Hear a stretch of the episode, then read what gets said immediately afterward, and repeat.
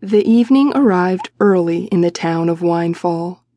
The residents were huddled closely together near the entrance to their only source of entertainment, the Old Joy Theatre.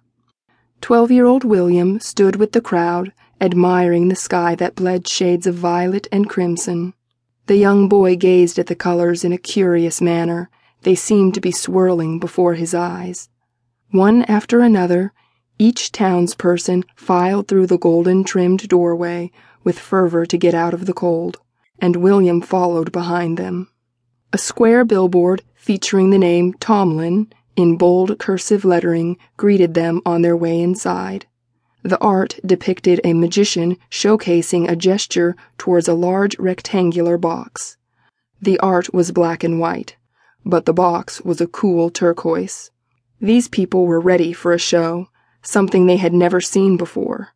During the weeks prior to the show, word spread quickly about the magician Tomlin and his epic performances.